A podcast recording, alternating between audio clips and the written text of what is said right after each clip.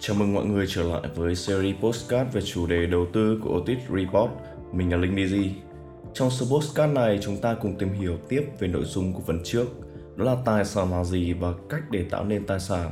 Để có thể đọc và theo dõi đầy đủ, các bạn vui lòng truy cập vào website otis.report.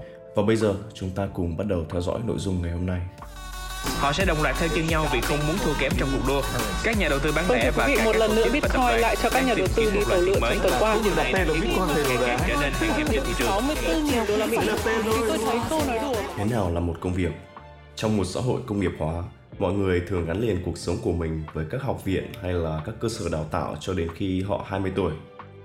Trong những năm tháng đó, bạn sẽ quen với việc thuộc về một nhóm người luôn dậy sớm vào buổi sáng, đi bộ vào một căn phòng nào đó và làm những thứ bình thường mà họ chẳng thích một chút nào. Việc thuộc về một nhóm người nào đó giúp bạn định hình bản thân bạn, họ tên, tuổi, vị trí, trường học. Nếu bạn tự giới thiệu về bản thân hay ai đó nói về bạn, nó sẽ giống như là John Smith, 10 tuổi, học sinh trường tiểu học này hay John Smith, 20 tuổi, sinh viên đại học này. Sau khi ra trường thì John Smith được kỳ vọng phải đi kiếm việc và việc đi kiếm việc cũng giống như là bước vào một cơ sở đào tạo khác vậy.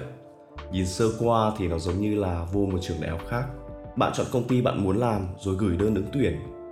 Nếu họ thấy thích bạn, họ sẽ cho phép bạn tham gia vào nhóm của họ. Bạn dậy sớm vào mỗi buổi sáng và đi vào một tòa nhà, rồi bạn lại làm những thứ mà bình thường bạn chẳng có hứng thú để làm. Nhưng lần này có một vài sự khác biệt. Cuộc sống không còn vui như trước. Bạn bây giờ thì có tiền thay vì phải trả tiền như hồi còn đi học. Nhưng mà có nhiều điểm giống hơn là sự khác biệt. John Smith thì vẫn là John Smith. Nhưng mà 22 tuổi và là một lập trình viên ở một tập đoàn. Nhưng thực chất cuộc đời của John Smith thay đổi nhiều hơn mức anh ta nhận ra. Về mặt xã hội, một công ty thì trông giống như là một trường đại học. Nhưng bạn càng tìm hiểu sâu về nó thì bạn sẽ càng nhận thấy hai thứ đó hoàn toàn rất là khác nhau. Một điều mà công ty làm và bắt buộc phải làm đó là muốn tồn tại, họ phải kiếm được ra tiền. Và cách mà phần lớn các công ty kiếm được tiền đó là tạo ra của cải và tài sản. Các công ty có thể chuyên biệt hóa đến mức độ mà yếu tố này bị ẩn đi. Ví dụ như là các nhà cung cấp nguyên liệu đầu vào như gỗ sẽ không thấy được của cải mà họ tạo ra từ nguyên liệu của họ. Nhưng hãy nhớ rằng, không chỉ các công ty sản xuất có thể tạo ra của cải, một yếu tố quan trọng hơn trong việc tạo ra của cải đó chính là địa điểm. Và đó là thứ bạn làm khi bạn tham gia vào một công ty. Nhưng ở đây có một yếu tố khiến bạn không nhận ra được thực tế đó. Trong một công ty lớn, những thứ bạn làm thì được xét chung với công việc của nhiều người khác.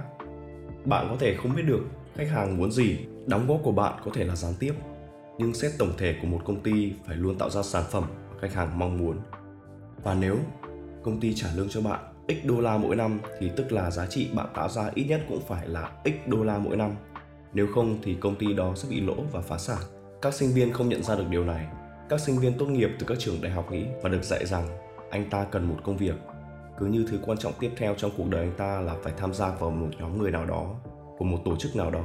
Đáng lẽ sinh viên phải được dạy rằng anh ta cần phải tạo ra thứ mà người khác muốn và anh ta không nhất thiết phải làm cho một công ty nào đó để đạt được điều đó tất cả các công ty chỉ là một nhóm người làm việc cùng nhau để tạo ra một thứ người khác muốn do đó việc tạo ra của cải tài sản mà người khác muốn mới là thứ quan trọng chứ không phải là làm cho công ty nào với nhiều người, bước đi tốt nhất đầu tiên là đi làm vài năm cho một công ty nào đó. Và sẽ tốt hơn nếu họ hiểu được rằng họ đang làm gì và tại sao họ được trả lương như vậy. Một công việc có nghĩa là tạo ra được thứ người khác muốn và công sức anh ta sẽ được tính trung bình với công sức của toàn bộ công ty. Làm việc chăm chỉ hơn. Việc thành quả của bạn chỉ được tính trung bình là một vấn đề. Tôi nghĩ rằng việc khó nhất của một công ty lớn phải đau đầu giải quyết đó là cố gắng tính được giá trị đóng góp của từng nhân viên trong công ty. Phần lớn các công ty sẽ tính trung bình. Trong một công ty lớn, lương của bạn được trả đều đặn cho công sức chăm chỉ của bạn. Bạn được kỳ vọng là đừng có lười hay là làm dở quá, nhưng bạn cũng không bị ép phải dành toàn bộ thời gian cuộc sống cho công việc. Tuy nhiên thì hóa ra cũng có các công thức kinh tế đo lường, tính được giá trị của bạn đóng góp cho công ty nếu bạn dốc toàn bộ công sức cho công việc. Nếu bạn ở trong một môi trường phù hợp khi bạn có thể đóng góp hết sức cho công ty bạn tạo ra lượng tài sản của cải giá trị vào khoảng 10 hoặc là 100 lần so với nhân viên bình thường khác. Ví dụ như một lập trình viên máy tính, thay vì phải ngồi bảo trì sản phẩm hay là làm mấy bản cập nhật, có thể viết một phần mềm hoàn toàn mới và do đó nó tạo ra được một nguồn thu mới. Nhưng mà cấu trúc của công ty không cho phép họ thưởng cho những nhân viên như vậy. Bạn không thể gặp sếp của bạn và nói tôi muốn làm việc chăm chỉ gấp 10 do đó anh hãy trả lương tôi gấp 10 hiện nay đi thứ nhất, dưới góc nhìn của một công ty thì bạn đã chăm chỉ hết mức rồi. Nhưng thực tế, công ty không có cách nào đo lường được giá trị mà bạn tạo ra thực sự là bao nhiêu, trừ mấy người làm sale. Rất dễ để đo được doanh số họ mang về là bao nhiêu và thường họ sẽ được hưởng phần trăm hoa hồng trên doanh số. Nếu một người sale muốn làm việc chăm chỉ hơn, họ hoàn toàn có thể tự làm và họ sẽ được trả lương xứng đáng theo công sức họ bỏ ra. Ngoài vị trí sale trong một công ty lớn cũng có những vị trí mà họ có thể thuê người xuất sắc làm. Ví dụ như là những người quản lý cấp cao. Và họ có thể làm được là vì kết quả của những người này có thể đo lường được. Những người quản lý cấp cao có trách nhiệm đảm bảo toàn bộ công ty đạt được mục tiêu kinh doanh đề ra, bởi vì công sức của nhân viên bình thường không thể đo được. Do đó, anh ta không được kỳ vọng phải dốc hết sức vào công việc. Nhưng mà lãnh đạo cấp cao thì hoàn toàn khác. Giống như những người sale các lãnh đạo cấp cao phải đưa ra con số cụ thể để cho thấy kết quả công việc của họ. Một CEO của một công ty không thể nói rằng ông ta đã cố gắng làm việc hết sức khi mà công ty đang đi xuống. Nếu công ty đi xuống, tức là CEO đã thất bại. Một công ty có thể trả công cho mọi nhân viên theo cách như thế hẳn sẽ là vô cùng thành công. Nhân viên sẽ làm việc chăm chỉ hơn nếu họ được trả công bằng với công sức họ bỏ ra. Và quan trọng hơn nữa, công ty như vậy sẽ thu hút được những người giỏi và siêng năng. Nó sẽ nghiền nát tất cả các đối thủ nhưng tiếc thay, công ty không thể trả lương cho nhân viên như cách họ trả cho bộ phận sale. Nhân viên sale thì làm việc một mình, còn mọi người ở trong văn phòng thì phải làm việc cùng nhau. Hãy giả sử công ty này sản xuất ra hàng tiêu dùng, các kỹ sư phải tạo ra thiết bị với đủ loại tính năng mới. Kỹ sư công nghiệp phải thiết kế ra cái vỏ bên ngoài đẹp mắt, rồi đội marketing phải thuyết phục mọi người rằng đây là thứ họ rất đáng mua. Vậy làm cách nào để bạn biết được bao nhiêu phần trăm doanh số bán hàng có được nhờ đội nào? Hay là giá trị của những người đã làm ra phiên bản trước đó của sản phẩm để giúp mang lại danh tiếng cho công ty, giúp công ty bán được nhiều sản phẩm. Nhiều phiên bản này là bao nhiêu? Chẳng có cách nào để bạn đo được giá trị này cả. Ngay cả khi bạn có siêu năng lực đọc được tâm trí của khách hàng, bạn cũng có thể thấy rằng khách hàng cũng không rõ các khái niệm này. Nếu bạn muốn giải quyết vấn đề nhanh, thì việc làm chung với một nhóm đông người sẽ tạo ra một vấn đề cho bạn. Trong nhóm đông người, công sức của bạn không được đo riêng lẻ mà tính chung vào cả nhóm, và nhóm đông sẽ luôn làm bạn chậm lại.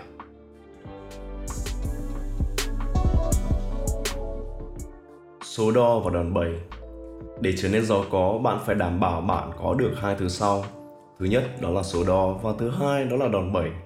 Bạn cần phải ở trong một tình cảnh mà thanh quả của bạn có thể đo được bằng các con số. Còn không thì dù bạn có cố gắng nhiều hơn thế nào đi nữa, thì cũng không thể được trả nhiều tiền hơn.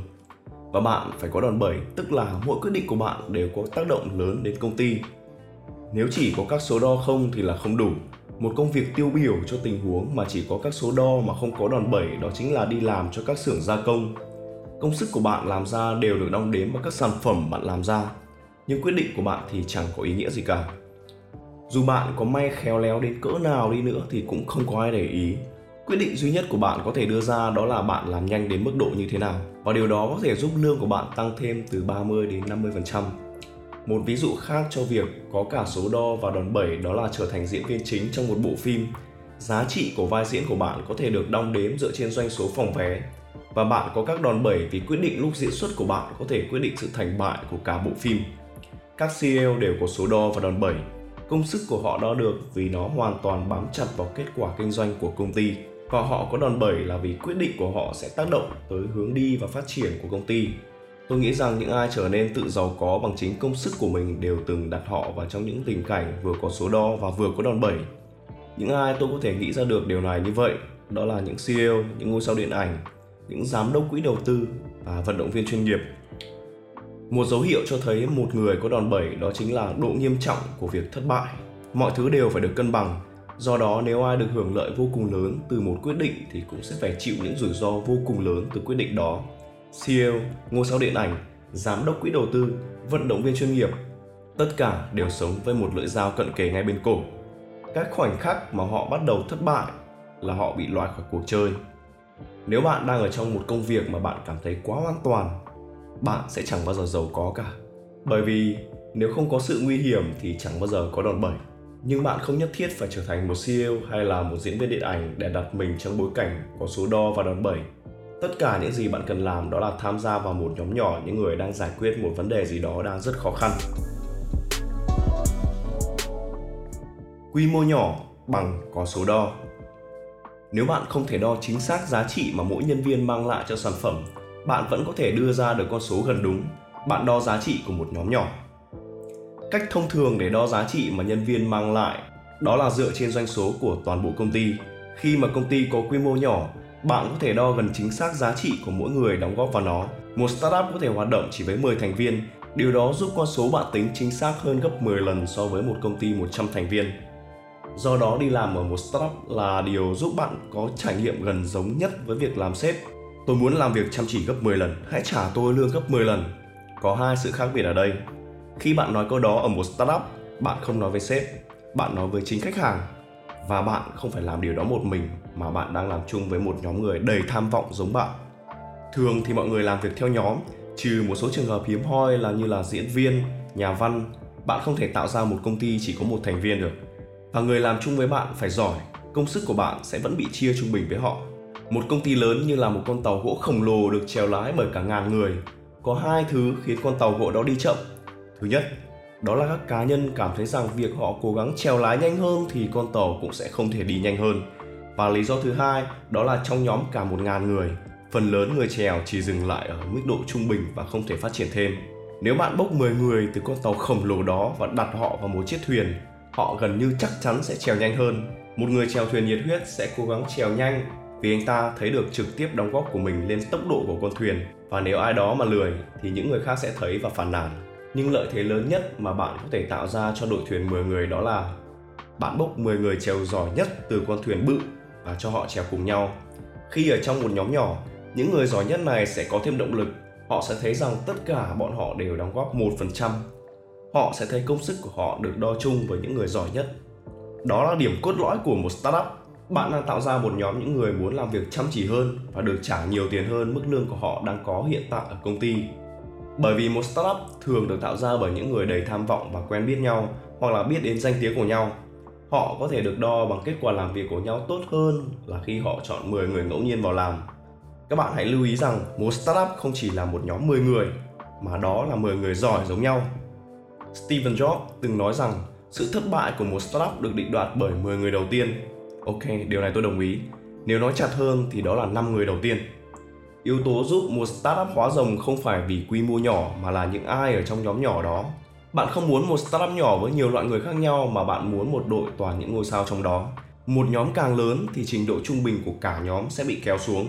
Do đó giả định rằng mọi yếu tố khác đều như nhau.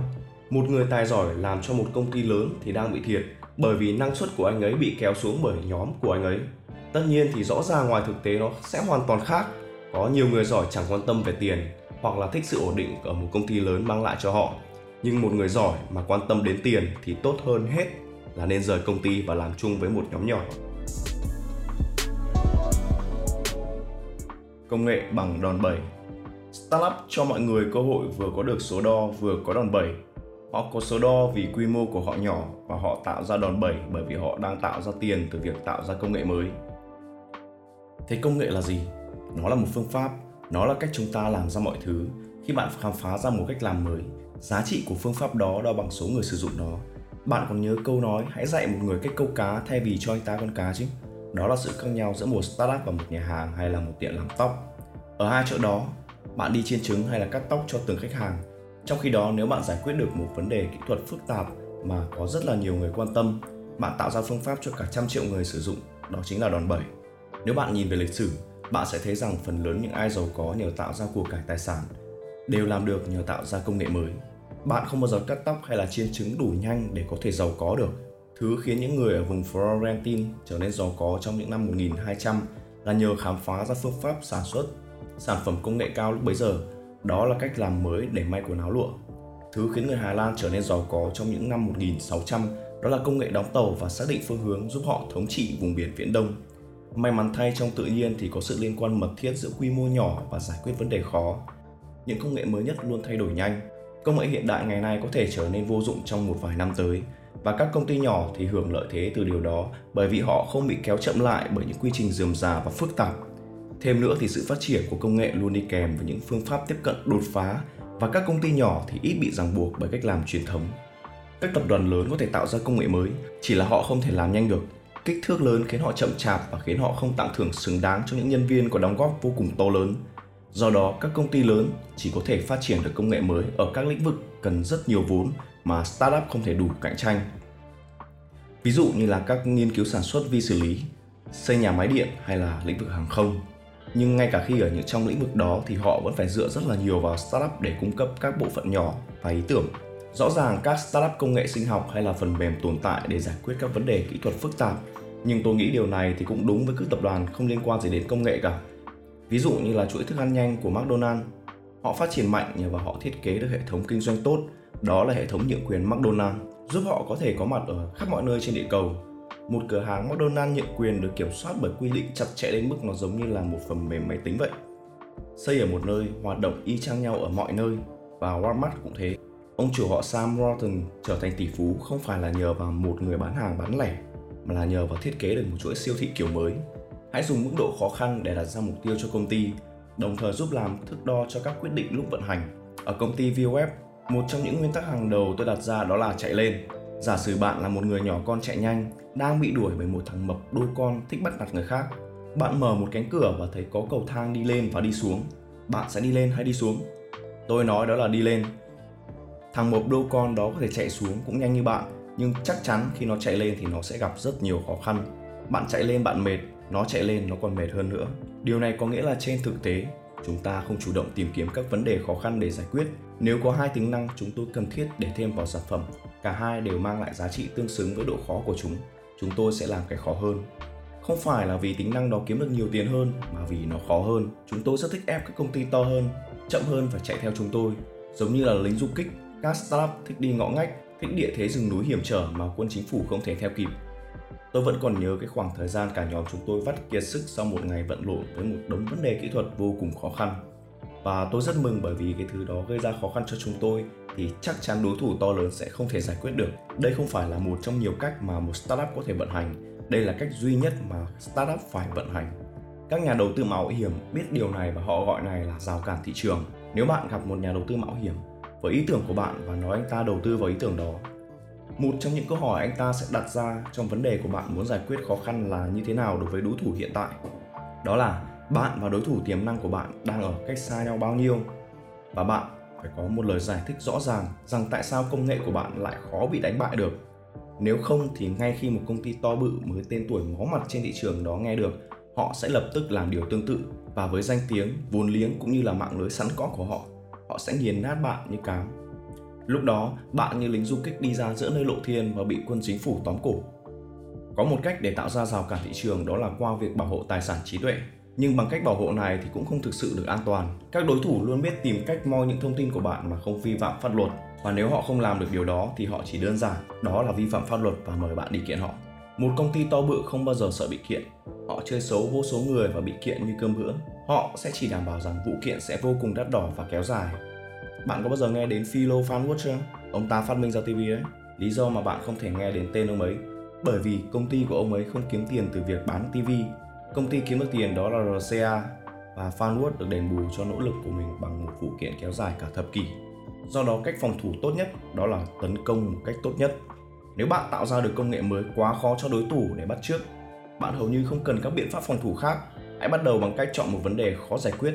Sau đó, mỗi lần đưa ra quyết định, hãy cân nhắc chọn quyết định khó hơn. Và đó là toàn bộ nội dung podcast của phần 2 trong chuỗi series Tài sản là gì?